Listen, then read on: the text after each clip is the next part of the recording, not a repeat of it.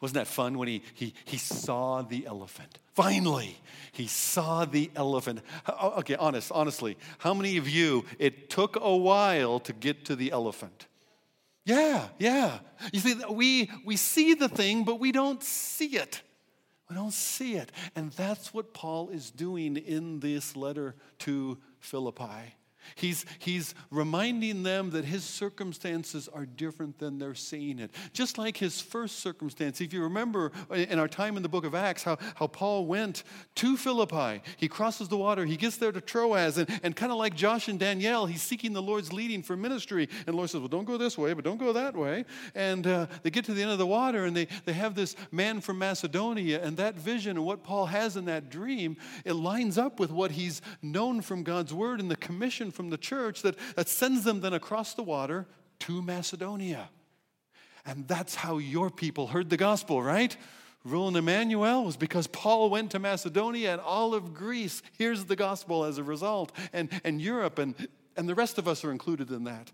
And, uh, but first thing that happens there, one of the first thing that happens, but along the way, in the midst of great ministry and a young slave girl who is freed from a demonic spirit, but because of that, Paul's cast in jail. The, he and Silas are beaten and then they're thrown in the inner prison, into the dungeon, right? That seemed like a terrible thing. And yet it was a good thing. God used that. God used that hardship, that suffering that they endured, and they endured it willingly. They did not appeal to their citizenship, and only until after they had spent the night in the dungeon. And once God had delivered them, then they reminded the magistrates, so by the way, we're Roman citizens. And what that worked, if you remember, what that worked for the church in Philippi, Paul and Silas and Timothy and Luke would leave and go on to the next town. But what that did for the Christians they left behind was the magistrates, those in power, the Romans of the city, they were, they were eager to, to, they were too quick to treat harshly these first Christians that came along. They would be much more carefully about how they mistreated Christians in the coming months, maybe years, that would give this church an opportunity to grow and uh, they would think twice about unjustly harassing them. And so, so the, the hardship that Paul endures is actually good for the church. There's more than just a strategy there. There's more than just this was right for the church. It was a circumstance and a, and a, and a tactic and a strategy. It's bigger than that. And he unfolds some of that. That comes out in this letter to Philippi that we're going to be sharing in the next couple of months. I invite you to turn to the book of Philippians. Book of Philippians, if you're using the church Bible, I think you'll find us on page 980, somewhere around there. If you're using your own Bible, you'll find us in Philippians chapter 1. Paul's letter to Philippi. And what I want to do before we um, um, before we actually dive into the first couple of lines, this is going to be one of those series. I'm so looking forward to because we're going to go line by line. We're going to go verse by verse and look what God has for us here. But before we start that, and we're going to do that this morning, I want to give you an overarching picture of the book. Before we do any of that, though, I want us to pray because I want God to, I want God to open our eyes. I want, to, I want us to see what God would begin to have us see out of this letter to Philippi.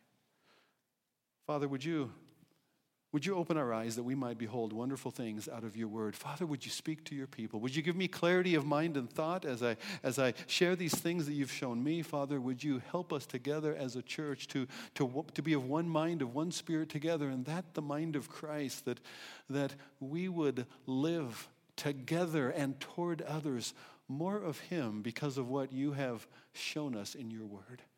So, Lord, do your work. Do your work among us. Father, let us be changed by your truth that we might then make a difference in the lives of others, that you would use us toward others for their good in your grace. We pray that, Lord, in Jesus' name. Amen. So, the letter to Philippi, one of Paul's what's called the prison letters that he's writing to Philippi, he writes to Ephesus, he writes to the church in Colossae, he writes to his friend Philemon. All those four letters are known as the prison epistles that Paul seems to write from, from Rome in his first imprisonment that's just at the end of the book of Acts. So that's kind of the historical context. So, what you read about Philippi in Acts chapter 16, that has already happened when Paul first visited the city, and he has come through on his, on his, on his missionary journeys a couple of times since then. At this time, he's in jail. It seems like a bad deal. It seems very serious. It seems like what's happened here? This, this new start, this gospel that we heard, it seems like it's being crushed, it's being squelched, it's, it's going to it's going to cave, it's going to die, it's going to collapse. Rome is not going to allow it to continue. And Paul has a very different perspective on that. Uh, uh, uh, Paul, that, that, that's why we took this image of Philippi, that picture that you see on your bulletin cover, that is the Philippi Valley. That is the place where the city sat, and that's the place where that great battle between the forces of Augustus Caesar and the forces of Brutus and Cassius, who had, who had um, assassinated Julius Caesar, Augustus's or Octavian's father. And that's where that battle came to a head. Is the future of the Roman Empire going to be ruled as a republic by the Senate, or is it going to be an empire under one emperor, one dictator, the Caesar? Caesar's forces win. And so, settle those war veterans, the victorious war veterans, are settled in a colony called Philippi. And so there's a whole bunch of new construction, new growth. It's a prestigious city. They have rights and privileges, the citizens of the city, even as if they were citizens of the city of Rome. We think about citizenship of a whole country, and, uh, but, but in the ancient world, you were, you were citizens as well of a, if you had Roman citizenship, it connected you to the capital city itself. And those in Philippi had that same kind of standing, even though they were not in Rome itself. So it was, a, it was a city where they were used to doing things the Roman way. They valued things that Rome valued. They lived lives very Roman. Almost every inscription in the ruins of Philippi, the ancient inscriptions, first and second century stuff, is all in Latin, not in Greek. Because it was a Roman city, a very Roman city. That's not the case in, in, in Athens. A lot of the inscriptions are in Greece rather than Rome. Rome just added a little bit. But in, in Philippi, everything was Roman. They lived a life according to Rome.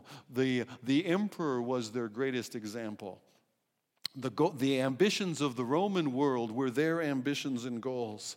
And uh, the. Uh, the uh, means, the finances, the military strength that maintained law and order, these were the things upon which Philippi relied on. Paul has a different perspective. And Paul wants them to see their circumstance and his in a different light. And so, in that image there on your bulletin cover, you see Paul in prison looking out, but he sees beyond the bars. Paul is more free even from that Roman prison than most anybody else in the world because he sees things from God's perspective. And if the Son shall make you free, John 8:36, if the Son shall make you free, you will be free indeed. And Paul has been made free in Christ, and in this letter, he's telling us what that looks like. He's telling us how we step into that. That's why I've chosen that phrase out of that verse in John. It's not even in Philippians. And yet, that's my theme verse that I want us to keep in mind as we go forward in this book because we want to step another step or two into that freedom that God has set before us in Christ. So, I want to give you an overview of the book as a whole, and then I want to come back and go line by line first couple of verses. First of all, I was given this overview years and years ago. I don't even remember when. I remember by who um, a, a, a, Bible teacher named John Fairchild. He, he said, Philippians gives us legs to the Christian life. This is how we, this is how we walk out this, this Christian life that we have been given in Christ. And by legs, the four chapters divide nicely into four emphases that Christ Jesus is our life, Christ Jesus is our example, Christ Jesus is our goal. We have a new goal. We have a new direction, a new priority that we're aiming after, and Christ Jesus is our sufficiency. He is the means by, by, by which we will pull it off. Philippians is one of those books that, that is dear to us.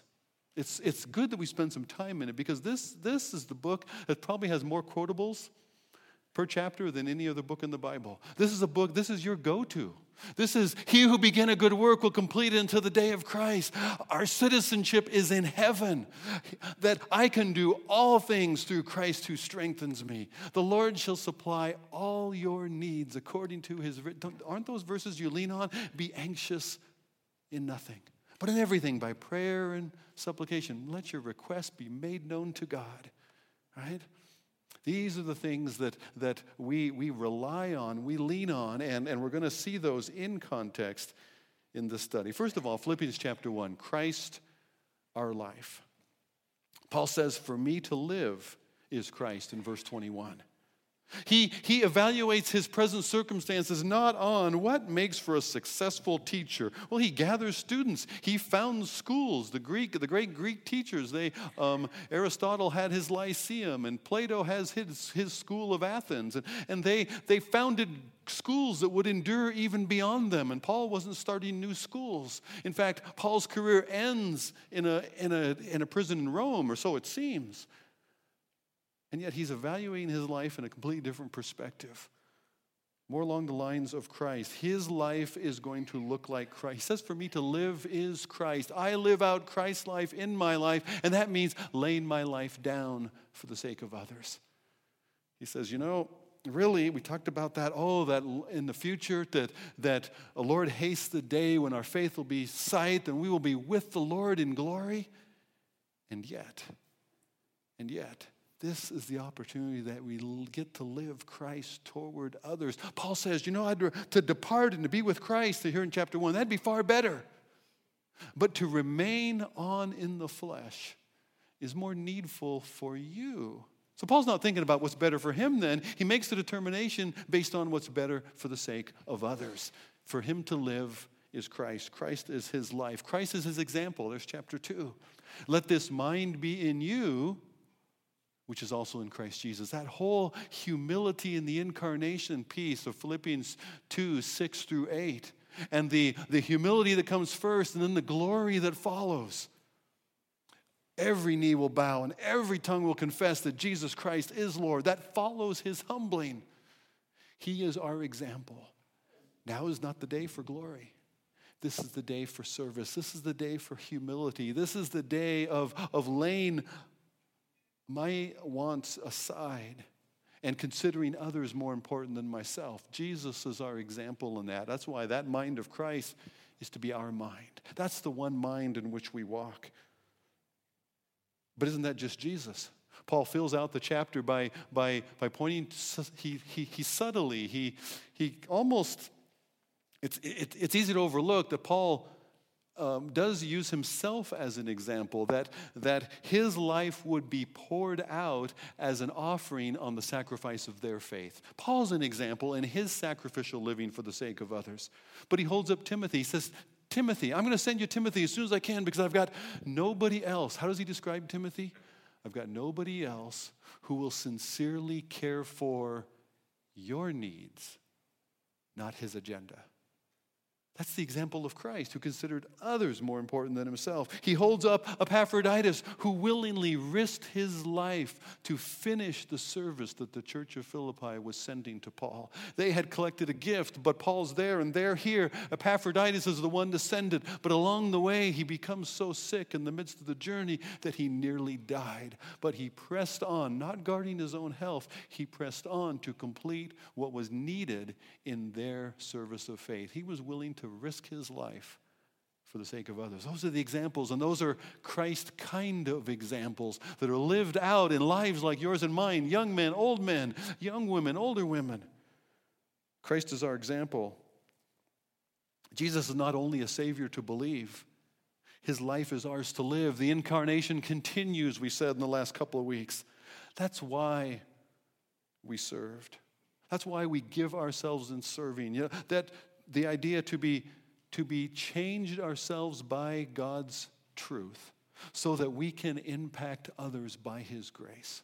We want to be used by God in the lives of others, and that'll be because we ourselves have been transformed more into the life of Christ ourselves. Chapter 3 Christ is our goal, our ambition. There's a lot of goal oriented language in chapter 3. Look at chapter 3, verses, verse, verse 8, 8 to 11.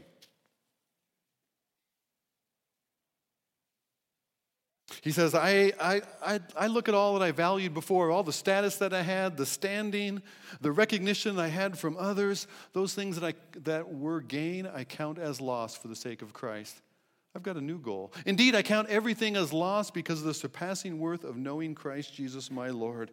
For his sake, I've suffered the loss of all these things, and I consider them rubbish in order that I may gain Christ and be found in him, not having a righteousness of my own that comes from the law but that which comes through faith in Christ, the righteousness from God that depends on faith, so that here's, here's his goal. This is his desire that I may know him, that I may know the power of his resurrection, and I may share in his sufferings. Paul's goal, his aim, his priority is that he would even join in the sufferings of Christ so that there he would know his Savior.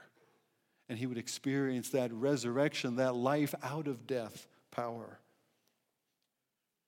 He said, Not that I've already obtained, verse 12. Not that I'm already perfect, but I press on to make it my own because Christ Jesus has made me his own. Brothers, I do not consider yet that I've attained it, but one thing I do. Isn't that one of those verses? This one thing I do, forgetting what lies behind and Straining forward to what lies ahead, I press on toward the goal for the prize of the upward call of God in Christ Jesus. We are surrounded by distractions. Distractions in recognition, distractions in the opinions of others, the distractions in how we will close ourselves, how we will live, what things we will gather about us, and what other people will think of them when they see the stuff, uh, the, the uh, Oh, the temptation in parenting today to begin at age four or five to begin building your kids' resume that's going to somehow help them in college, and the push into sports and intramurals because of the effect in college on that, and the whole future life is at stake here when the poor child is five or six. Paul's got a, a different goal that our eternity is at stake and yet it is not attained. We don't enter into it in any of the normal means that were the Roman way or the American way. We're going to get confronted with that in the midst of chapter 3. And in chapter 4, we're going to be reminded instead that Jesus is our sufficiency. In the midst of real needs, in this real life, in the midst of anxious situations that press in upon us, we can be anxious about nothing.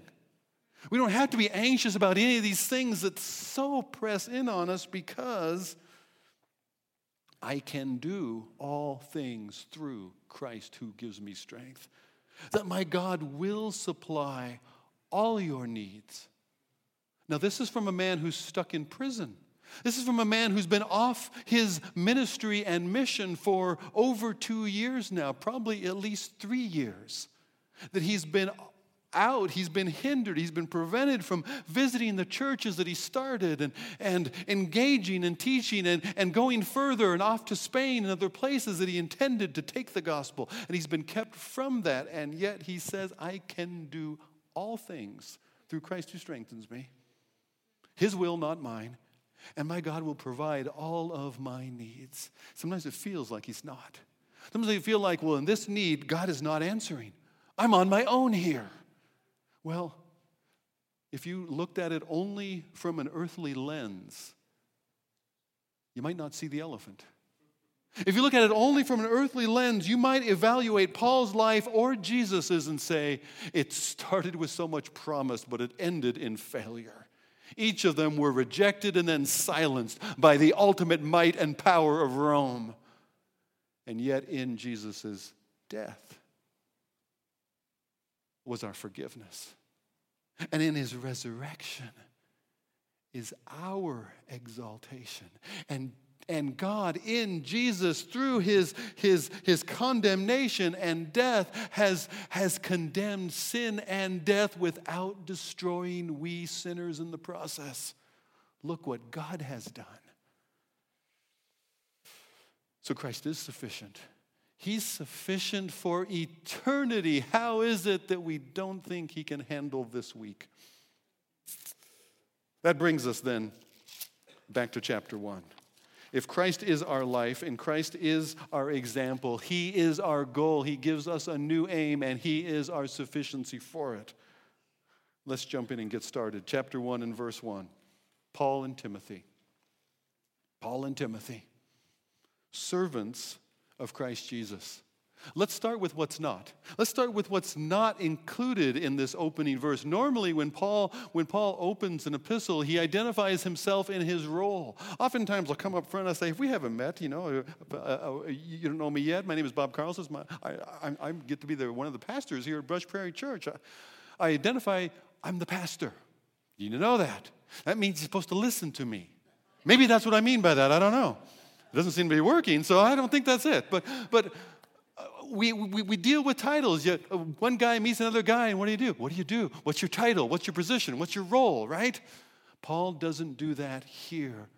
A lot of his letters to churches are corrective. Either he needs to remind them that they do need to listen, or he's reminding them of the truth of what he's saying so that their strength will be, that their faith will be strengthened. But here, in the warm tone of this letter, this is a, this is a family communication. And he doesn't need to rely.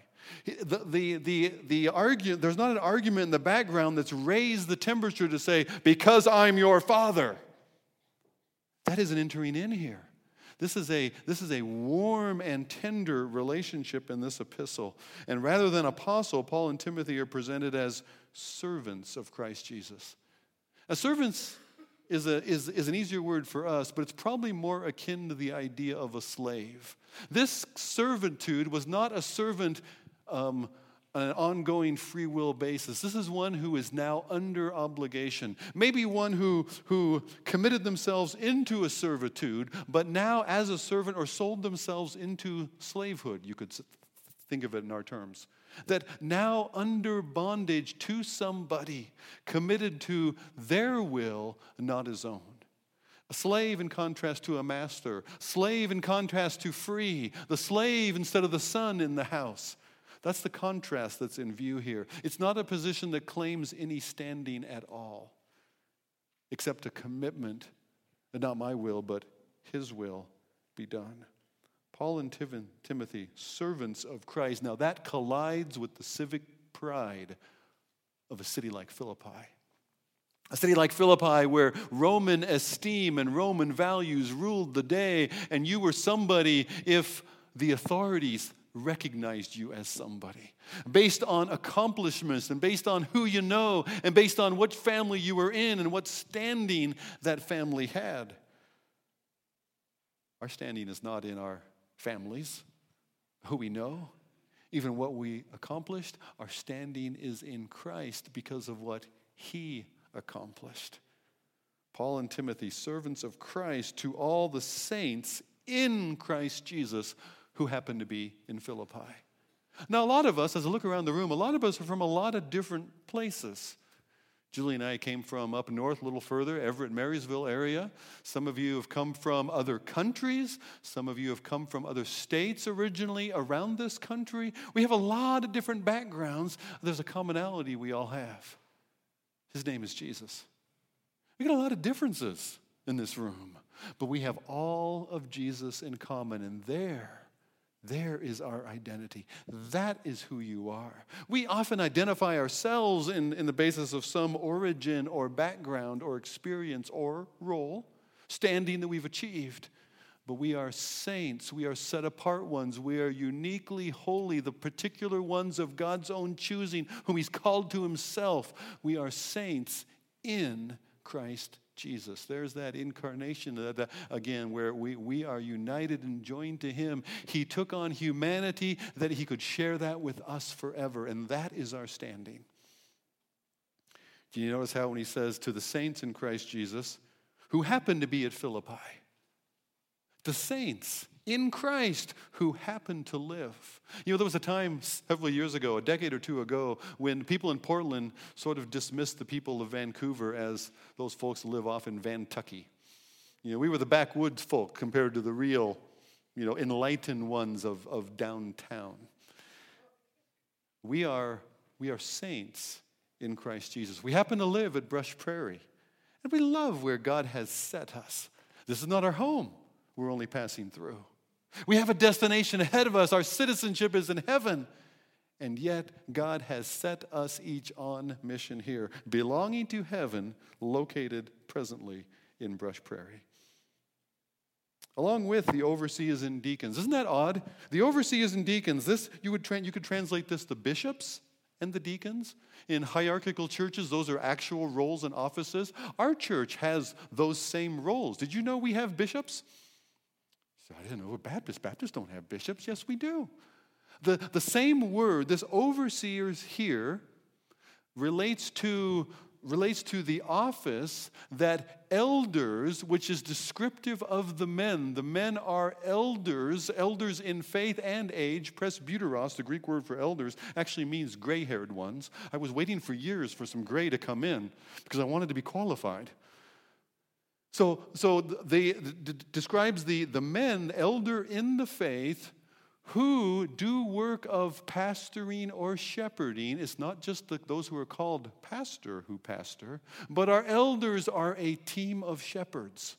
Elders in the church, they are to do the work of shepherding as those who God has given oversight, the overseer. There's the office. Tim, uh, Paul writes to Timothy, he talks about the one who desires an overseership or a bishopric the office of bishop or elder.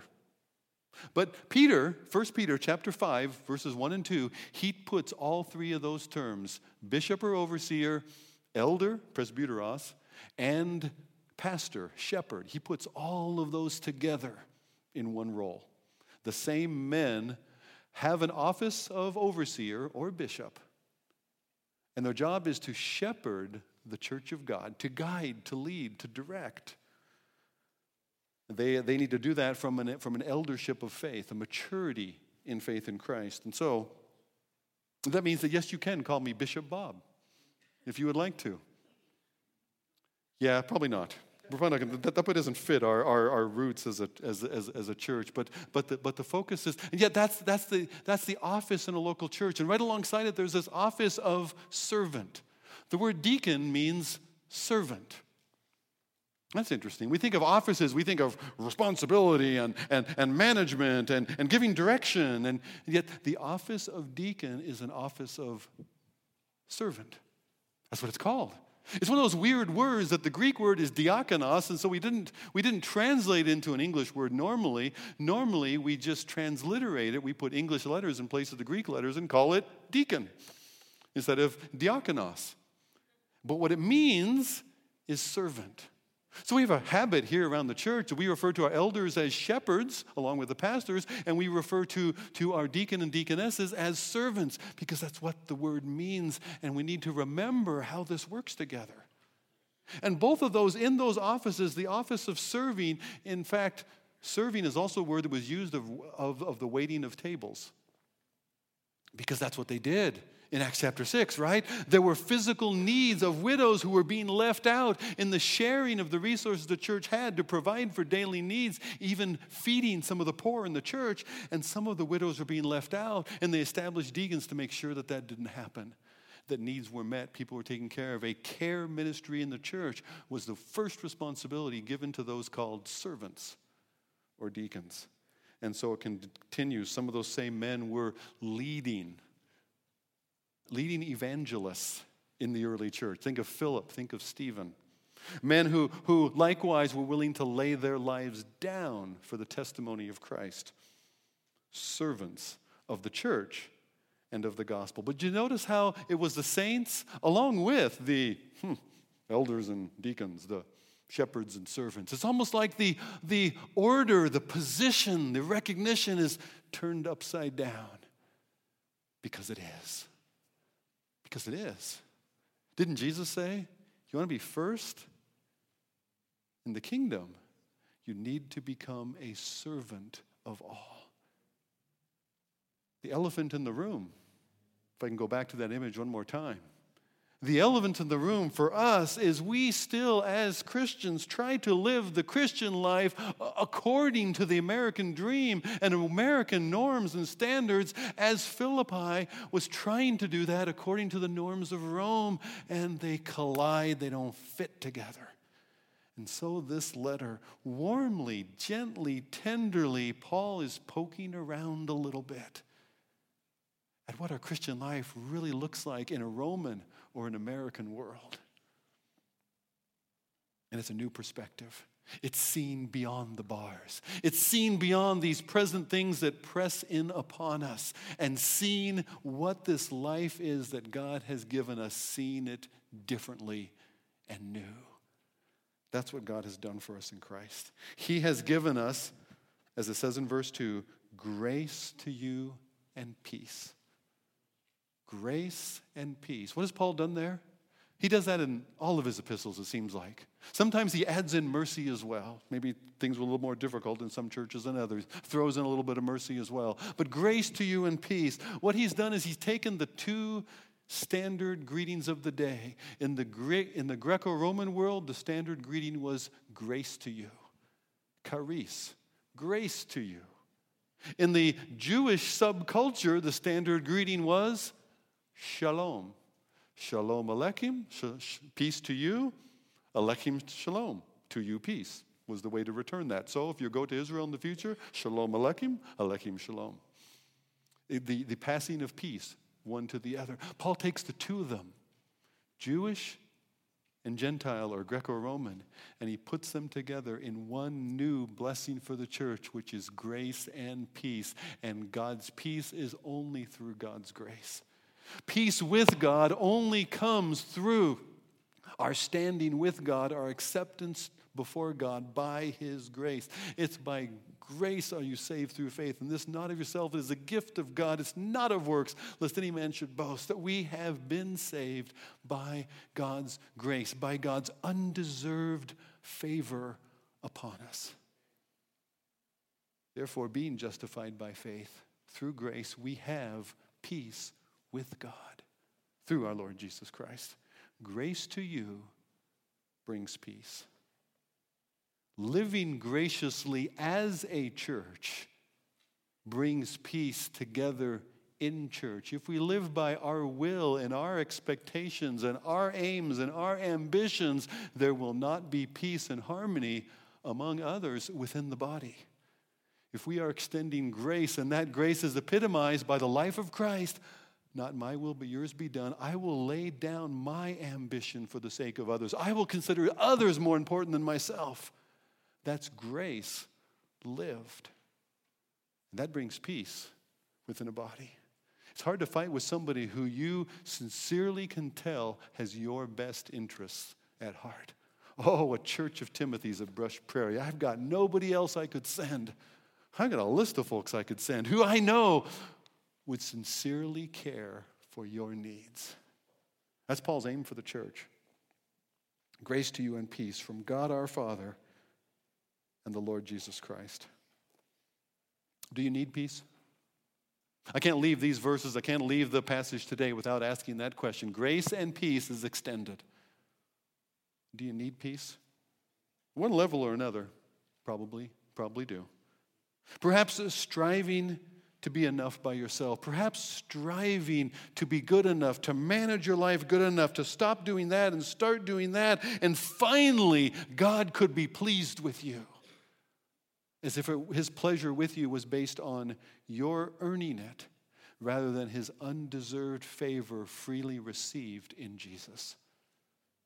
Grace brings peace. When you trust God's grace, when you trust your acceptance on that basis, not on your own striving, that's when you'll experience peace with God. I belong to Him and with Him. Striving with someone. Do you need peace in a relationship? Is there a conflict? Is there a striving, wanting it your way, or they want it their way? Need, we need to give way. We need to yield as much as is with us to be at peace with all men, extending grace toward others, realizing that they simply may see it different. Christians should not be so caught up in this present political divide Christians ought to be the, the, the, the, the, if any, bridge makers out there. It ought to be us. Not that we're going to cave on things that we think are important in society, cave on values that you have about this or about this, but can I see the other point of view? Can I be gracious about what I believe? We're going to have to do that in witnessing the gospel as well. And in being gracious toward others, we can enjoy peace with others. Maybe your, your striving is in the midst of a need. Maybe there's a circumstance. Maybe there's a situation. And it is awful. How did we ever get to this point? What are we going to do now? I know some of you are experiencing those kind of things in life. And some of you are experiencing them, and I don't know. I hope somebody around you knows. I hope it's not something you're bearing only on your own, carrying it within, trying to keep a brave face out to everybody else. I hope you're able to come alongside somebody and say, Would you pray for me? This is what we're in the midst of. It's hard, we're hurting. The thing about the body of Christ is we don't walk alone. We don't need to walk alone. But are you anxious in any needs, needing to see beyond the bars, needing to see beyond those present circumstances, to see Christ in the midst of life? He, he sweat, as it were, drops of blood in the Garden of Gethsemane. He said, Lord, if there's any way, let this pass from me. And God did not abandon him in the, in the reality of, nevertheless, not my will, but thy will be done. God strengthened them for the, him for the hardest thing possible. And God worked redemptively in ways that we would have never seen coming.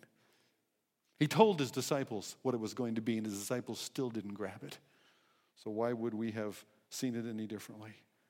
We can rest in him. We can rest knowing that god has us that god god cares more about us even in the midst of the circumstances but the circumstances this situation this moment this month this year this decade these are not god's goal. His goal for you and i is the likeness of christ for eternity. And uh, he will allow us, even these circumstances, to be pressed toward Him in ways that hurt. Not for His ultimate glory merely, for our good, for our glory. He who began a good work in you, He will complete it. I can trust Him. Jesus is our life now. It's not defined the way it used to be. Jesus is our example. Let that mind be more in us together, caring for one another. A new goal that looks farther beyond the bars into God's fruitful eternity. Knowing that it's different categories, it's different means, it's different expectations, but it's in His sufficiency. Who is enough for these things? Not you, not I, but Christ.